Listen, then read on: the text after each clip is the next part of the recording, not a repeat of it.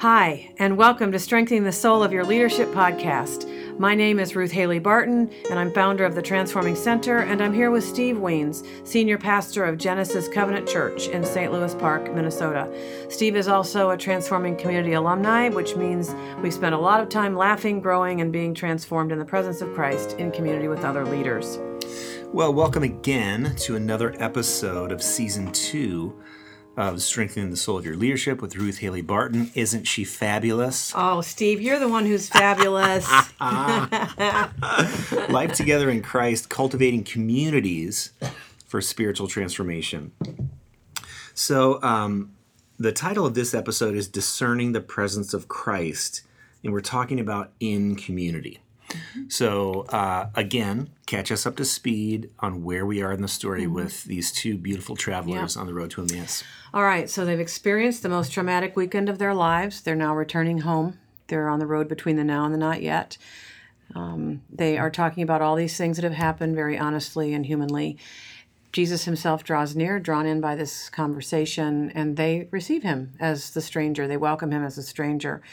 Jesus gives them the opportunity to talk about what's happened from their perspective and not only the facts of it, but also how it's affected them internally and how it's affected their emotions and their spiritual hopes and dreams. And Jesus, after listening well and being present with them in their sadness, he actually offers them a perspective that has to do with the nature of the spiritual life and the spiritual journey. He then locates them in the larger story of what God's doing and gives them a meaning, a sense of meaning about what they've been through that's bigger than just what they have experienced that felt so personal. And so then um, this conversation has been so heartwarming to them, and it's been so different than any other conversation that they typically get to have. So compelling that they don't want it to end. And so I think it's fun at this point in the story to remember a conversation that maybe you've had where the conversation was so interesting or intriguing or insightful or comfortable or fun or energized and you're just like, oh, I wish we could go on forever. So maybe it's an evening with friends, or maybe it's a one on one conversation, and you just don't want it to end. It's the very same thing that the disciples felt when it came time for them to get off at the exit. You know, they were going to get off at the exit at Emmaus, which is where their home was, and Jesus pretended that he was going on. It's, it's so funny. Jesus plays dumb again. Like he, you know, he pretends he's going on, even though he probably has nowhere else to go except to right. be with them. So they are so excited about their conversation that they urge him strongly to stay, is what the scriptures tell us. And so Jesus does that. He goes in and he uh, is with them in their home, and they share a meal together the very ordinary activity of just having a meal together. And it's in that moment that they recognize that it's been Jesus all the way along. And there's that phrase that we all love were not our hearts burning within us while He uh, talked to us on the road. And so, really, this chapter and this whole segment of the story has to do with discernment. It has to do with being able to discern the presence of Christ among us as we gather. Very exciting because that's when spiritual, that's when transforming community really becomes transforming, is when we recognize that it's Jesus and his presence is what changes us. Okay, so Ruth, it's interesting to notice that the whole rest of the story wouldn't have happened if Jesus had not stayed. So, talk more about the power of staying. Yeah. Well, in this verse, verse 29, uh, the, the Luke 24 passage, verse 29, the word stay is used twice. Hmm. So they urge him strongly to stay, and then he decides to stay. Yeah. And so I feel like we're in a moment that's very similar to the first moment in the story, which is that if they hadn't welcomed Jesus, that part of the story wouldn't happened In this case, if they hadn't chosen to stay, if they ch- hadn't asked him and extended hospitality, if Jesus hadn't decided to stay, then this moment of recognition when they realize that it's Jesus who's been with them all along, it absolutely would not have happened. And yeah. so for me, as it relates to transforming community, it brings to my mind this whole issue of stability, which Protestants aren't good at. You know, in the Catholic tradition, you're in the parish that's your neighborhood. You know, your neighborhood yeah. ha- is a parish, and there's one church, and that's the one you go to, and you stay there until you die or move, right? But with Protestants, we are much more in this consumeristic society where we just look at all the churches in the area and try to pick the one that we like the best. And if we get to the point where we don't like the one we're in, we go to another one down the block or across town. And there's no no sense of how important stability is mm. in the Protestant evangelical movement right now, I think. And so I'm really drawn to consider in this part of the story the power of staying and the fact that it was the staying that opened up the possibility for the deeper encounter, um, for the uh, recognition and awareness that Jesus was actually with them, and and in that moment, of course, they were transformed from the dejected, confused, despairing disciples that they had been. Immediately, once they realized they had seen Jesus, they were transformed to being disciples now who had a message. They had a message of good news, and in fact, after this moment, which we'll go more into the moment of discernment later, but from that moment on, you know, after they experienced Jesus' transforming presence in that way, they were up on their feet, ready to go back and talk about what they had experienced. And so they would have missed the whole thing if they hadn't stayed. So it makes me wonder what are we missing? What do we miss when we don't stay? In the communities that we've aligned ourselves with or decided to enjoy to join or engage, what are we missing when we don't stay and instead we choose to leave? And also what are we missing in the way that we leave?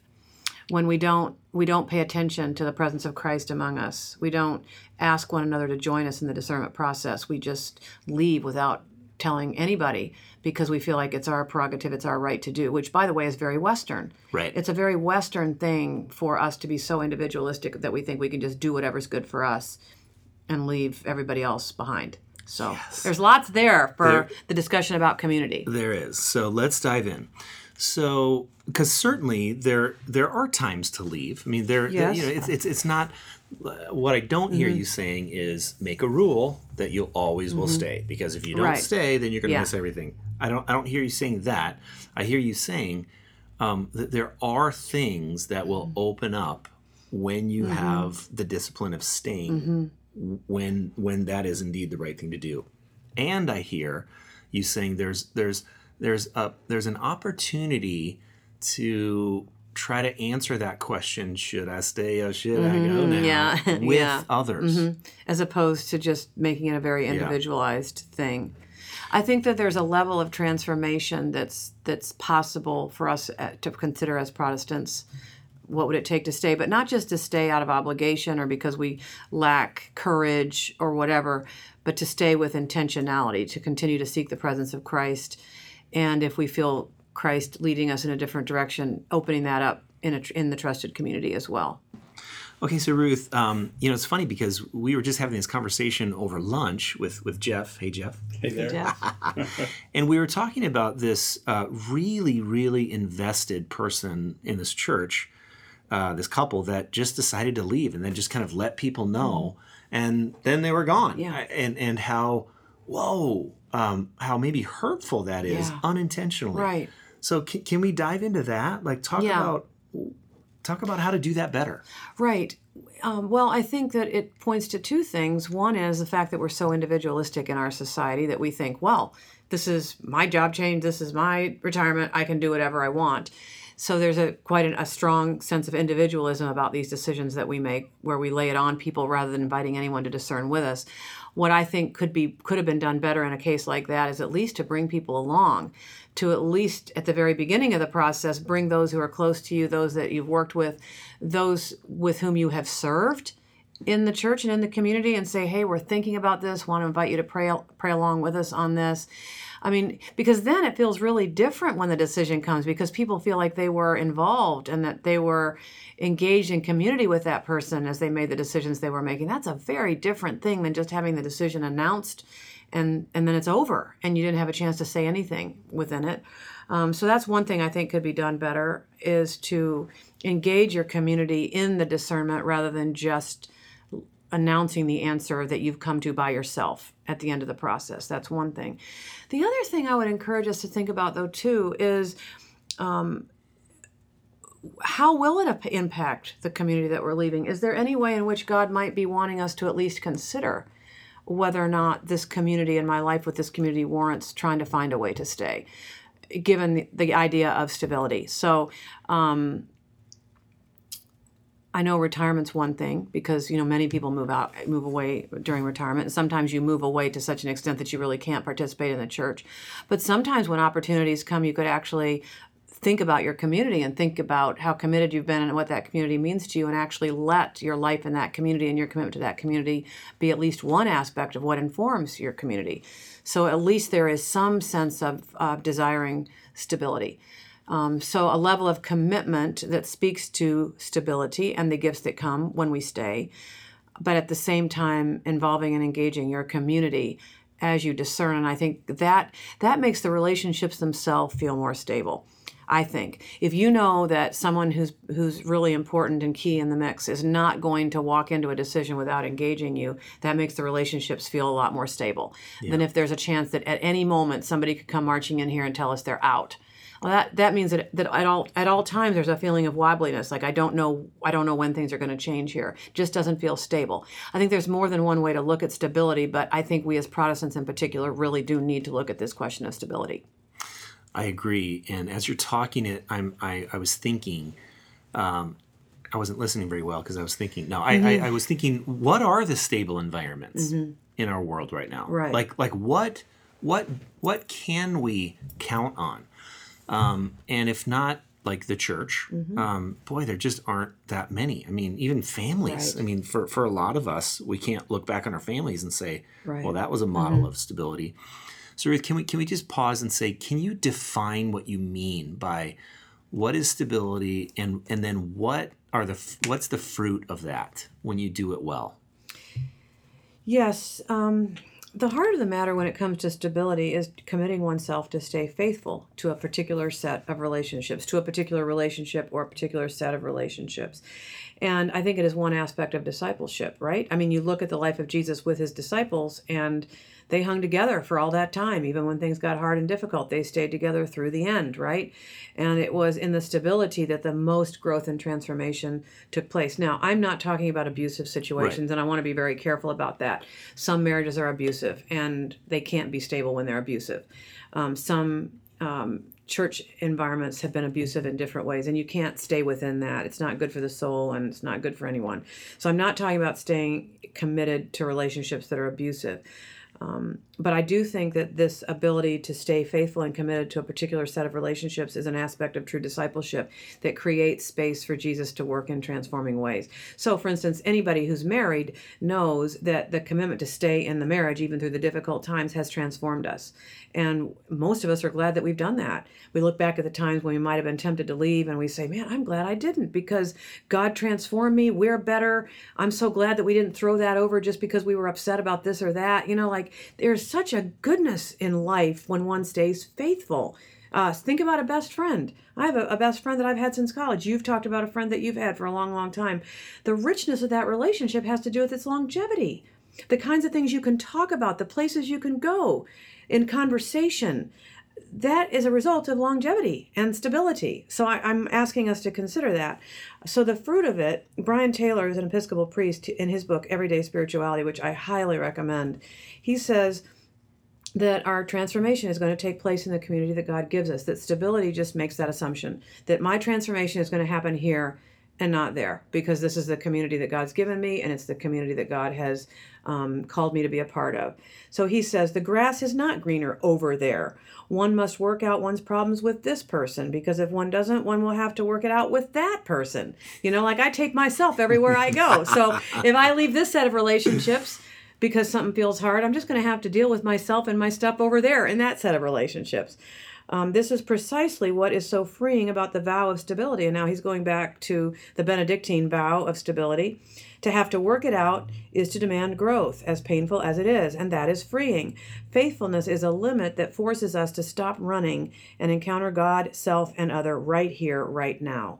The grass is not always greener over there and it is to my transform my transformation that I stay here and let God do God's work here in this set of relationships rather than running to another set of relationships and believing that it's going to be any better over there.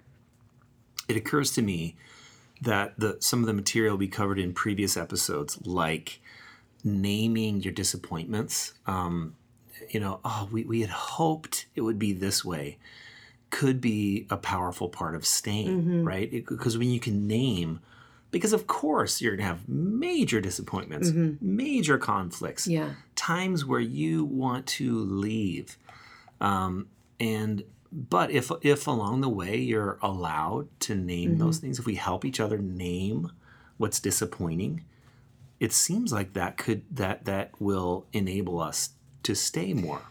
Right. And once we get through those times, that's the other thing is that you have this history of having worked things out. Yes. So you have the history of having had the experience. You have the strength of the relationship that is now stronger because you worked it out and know that the relationship can tolerate those sorts of things. You also have whatever learnings you gleaned and gained from that experience that now become a part of who you are alone and together. And you can refer back to that and it's it's a stabilizing force then to know that there are certain learnings that we've grasped together and that we believe together because we experienced them and we know how important they are. And history that comes through stability gives us that. So we've named what stability is. We've named what it brings Mm-hmm. in us and our communities. How do we honestly practically help to cultivate Mm-hmm. stability in our communities? Yeah, well, that's a that's a great question. I think one way we can cultivate it is to make these kinds of commitments clear at the beginning. You know, so in the transforming community, when people come into a community experience, we have a covenant with each other, and this is built right in there. That we've at, we ask that people commit that they will stay faithful to the two year journey while we're in that journey, and that if there is any reason why they think they need to consider stepping out of the experience, that they discern it with us. See, so that's the stability right there. Not that you can't ever leave, even if you know there's really good reasons for it. It's the commitment to um, not only seek to finish out. My like my intention is to finish and to stay with this community all the way and through the end. If for any reason something new happens in my life that makes me question whether I can continue, I'm committed to discerning it with you rather than just telling you what I'm doing, and that contributes to a sense of stability. I think that's the way we get at this um, in, a, in more of a both and way that we're committing ourselves intending to be stable if for any reason we feel like we need to make a different move then we're at least going to discern it together which makes the relationships feel more trustworthy well it not just makes them feel more trustworthy they are more trustworthy Right. Mm-hmm. Right. This is scary. Mm-hmm. Can we just say Yeah. that? Mm-hmm. This is Yes. this feels scary. Yeah. Now, ironically, actually, when we live this out, it's it's safe. I mean, it's much safer. Mm-hmm. Absolutely, Because yeah. we don't have to just trust our own instincts and our own decision making in in isolation. Why does it feel so scary? Oh, I just I think it challenges us because it means we have to stay and work through our stuff. It means that I'm not going to allow myself to just run the other way when things get really difficult, which Yeah. means I might have to face my own stuff too, Yeah. not just your stuff, but my stuff.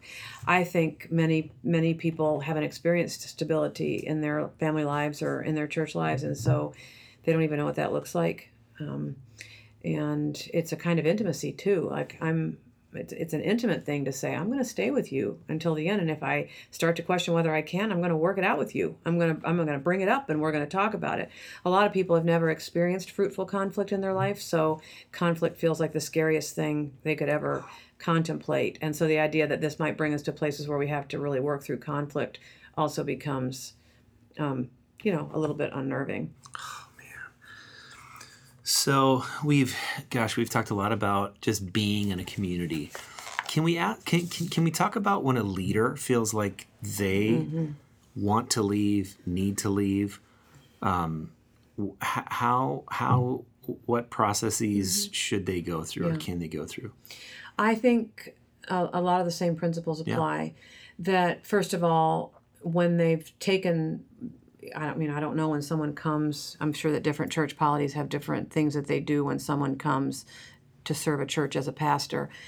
But in ordination vows, we take vows. Um, when we answer a call and say yes, I'm coming, I'm sure there's some sort of commitment that we make to be in that place. Um, and then the commitment to discern it together if we start to discern something different. And of course, that's radical and risky. And in fact, let's just be honest right away that in many church polities, that's not even possible. Like, so in the Presbyterian denomination, um, you don't tell anyone in your congregation, you tell the presbytery what you're thinking of, and then they put your your profile out there and in a very confidential way churches can approach you um, so in some ways actual denominational processes set themselves against what we're talking about here and I, and I have respect for that.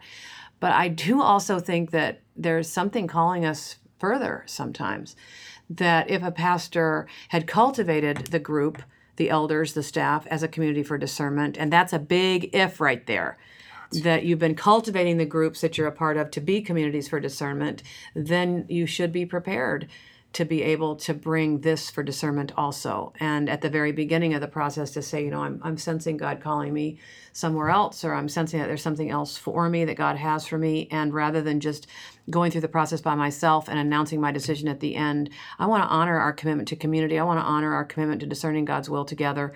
And I want to um, invite you into this process with me.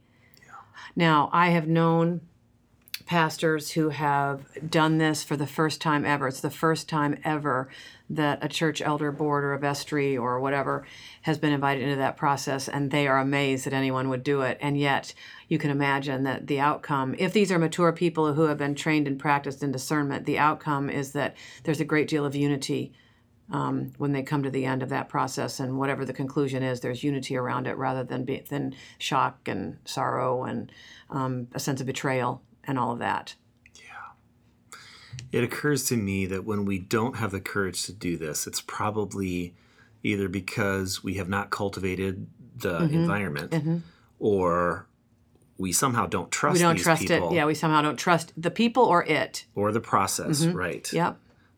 Because if I open up this decision to more than just mm-hmm. me, I might have to listen to everyone else telling me that you shouldn't go. Yes, exactly. yes. Um, yeah, I might I might have to dig a little deeper. Um, and and you know, if there's anything in this that Mm. needs to be revealed, that it will be revealed. Like if there's ego in this, Yeah. or if there's an unwillingness to deal with unresolved tensions that I've experienced here, or um, if I have to talk about my call and and how uncertain I feel about my call right now. Um, those are the conversations we might be wishing we could avoid. Gosh. See, this is really interesting because I think now if if we're not cultivating a life of transformation Mm-hmm. Yeah. in Christ, that results in discernment, the- Yep. the- an increasing capacity to discern and do the will of God. Um, then any any of these decisions are terrifying. Yeah, I mean, because now we're just going to lay our now, like it's like jumping into the deep end. Mm-hmm. Yeah. we we have to we have to we have to remember that we have to cultivate Yeah. this life in Christ individually and together. Mm-hmm. You know, and it's interesting too. I mean, this sounds weird to say, but um, I just had an email interaction with one of the people that I work with at, at our church, and we really have cultivated a, a, a discerning. Mm-hmm. Yeah. Mm-hmm. Um, actually, we discern a lot of things together. Almost every decision we Yeah. make, and so there's this tiny little thing. Like there's Mm-hmm. this little area of our ministry that I that she asked me like, well, this is this is your area Mm-hmm. to lead, right? And I, I emailed back and said, yeah, but I don't want to lead it anymore. you know, um, and it really is. It's just Yeah. a small thing. Yeah. Mm-hmm. It's, it's really pretty inconsequential. Yeah. It really Cutting the doesn't bread or matter. something like yeah, I mean, it's it's actually pretty small. But her hers and, and I go I go so I don't I, I, don't know what to do. So I named that I didn't Mm-hmm. Yeah. I really didn't want to leave this area anymore. She emailed back and said, "Well, I don't really know what we should do either." Maybe we should get the staff together and, and discern this together. Mm-hmm. Yeah. And my my Yeah. Mm-hmm. first thought was, no, that's so dumb. It's such a Yeah. tiny little thing. But th- because that's just how we work now, Mm-hmm. right. um, I was sort of delighted Yeah. that that was her response. Yeah. You know, that, well, yeah, of course, Yeah. you know, um, of course we should maybe Yeah. Mm-hmm. at least try to do this together. Right. And what's fascinating is that behind that was this idea that certainly we will find a better solution when we gather all six of us Mm-hmm. Yeah. than you would alone or Yeah. than you and I would together. Right, right, and it's not always you know perfect the way the, the the outcomes of everything. Like I'm thinking of the time in the Book of Acts when the Apostle Paul really wants to go to Jerusalem, and his dis- and his um, the, the the apostles with him are really afraid for him to go because they're afraid he's going to be killed, and Paul has really strong feelings about going. They have really strong feelings about him staying. This is in the category of a personal dis- a personal decision that affects others that typically we could think in our Western culture, well, I can make that by myself and I have the right to make that by myself. Um, they open it up for discernment. Paul's very emotional about it. Um, in the end, those around him were not completely comfortable with it, but because he felt so passionate, they decided that that's the way you know, they were going to just free him to do that.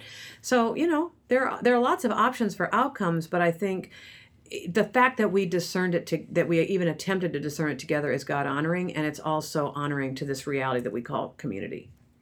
Okay, so Ruth, um, in this story, we, we read this phrase that you said was so lovely. Were not our hearts burning within us during our time? Talk about how that is just the essential part of transforming community. Yeah. Well, it's interesting to notice that really the physical journey from Jerusalem to Emmaus was nothing compared to the spiritual journey of their eyes were kept from recognizing him to now their eyes were opened and they recognized him. That is a wonderful description of discernment, you know, that Yes. we can't see it and we can we see can. it. Yeah. So discernment is about having our eyes open to the presence, to the activity of Christ so that we can join Christ in it. And in this story, we see that there were obstacles to discernment. I mean, think about it. Their grief was an obstacle. Um, there are all sorts of obstacles. They had become so disillusioned about what had happened that I don't think they even even thought about seeing Jesus. They didn't think they would ever see him again. Um, they were so focused on the details of what they had been through that they couldn't see the bigger picture. All sorts of obstacles to this kind of seeing. But I think what we see in this story, at least what I see, is that transforming community is characterized by this desire to stay awake and, and alert to the presence of Christ and to have actual practices that help us to stay awake and alert to the presence of Christ. And then the community becomes a place where we can say, was were not our hearts burning within us? Like so we're describing something that happened to us this past week and we say, but there was this moment when it seemed like Christ was was there with me. There was guidance that I received that seemed to come from way outside myself. Uh, there was I was protected from being harmed in a particular way, and now as I look back on it, I think it might have been Jesus there protecting me. Or there was this moment when typically I would have been selfish or self-protective, and God enabled me, or I, I felt like I felt enabled to be open and, and non-defensive and non-self-protective. And the group becomes the place that says, "We believe that was Jesus too." Yeah. I, we recognize that as Jesus on your road between the now and the not yet. Well, it takes a group that is specifically focused on that and prepared to pay attention at those levels to be able to receive that kind of sharing and to be able to note with us the presence of Jesus and also to notice the invitations of Jesus and what may be next coming out of that encounter. And to me, that is the heart of spiritual community. It's the heart of transforming community is the recognition the moment of recognition that that was jesus on your road that was jesus on my road um, and what are you going to do in response to that? And that's so very exciting. And so that's what we see. Their eyes were opened and they recognized him. Everything they had been through now shimmered shimmered you know with this sort of sacred sense that that Jesus had been with them, and now they've got a message too. And so they, they get as, as soon as they recognize him, Jesus disappears, which is interesting um, in and of itself. Um, that you know the journey is now taking place at Jesus' initiative. So he was with them as long as he was with them, and then you know he he's gone from their sight, uh, but not from not not from their reality. Yeah. Um, but now they have a new message burning within them that they can't wait to share, and so they they are up and ready to become proclaimers of what it is that they've experienced. So I think that when we gather together in transforming community, we're gathering together for this purpose. We're gathering together to help each other recognize the presence of Christ on our road. And we're asking questions of one another that help us to remove the obstacles to seeing so that we can actually see where Jesus is present and how we can respond. Our little church has been looking for a permanent building, and we've had two uh, opportunities fall through, both of which we've discerned. Um, but both of which we discerned, let's go there, and then they've they've fallen through. And so someone kind of threw up their hands and said, "Gosh, we're just all that for nothing, you know, all that work for nothing." Then someone else said, "Oh no, no, no, no, no!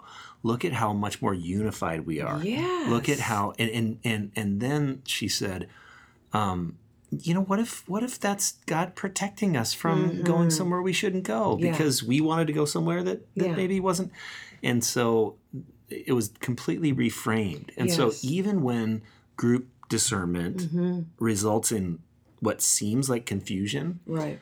or not where you thought it might go that that reality of the presence of christ leading Right. is what makes our heart burn within us and is what gives us hope that this this is of course we'll just keep doing this Right. Well, and when that particular, if you've asked for guidance and prayed for guidance and enter into discernment, then you have to assume that if it fell through, that was God's guidance, and that you have been guided, and thank God for that. Right. yeah Yeah. yeah, so oh so good so i've loved this little tradition that we have that has emerged of ending with a prayer so do you have a prayer that you can Mm-hmm. I do. I want to offer a prayer that we pray here in the Transforming Center all the time. Um, we pray it every time uh, we gather together for prayer at midday, and we pray it um, in the transforming communities as well. And it's it is a prayer for discernment and shared wisdom. O God, by whom we are guided in judgment and who raises up for us light in the darkness.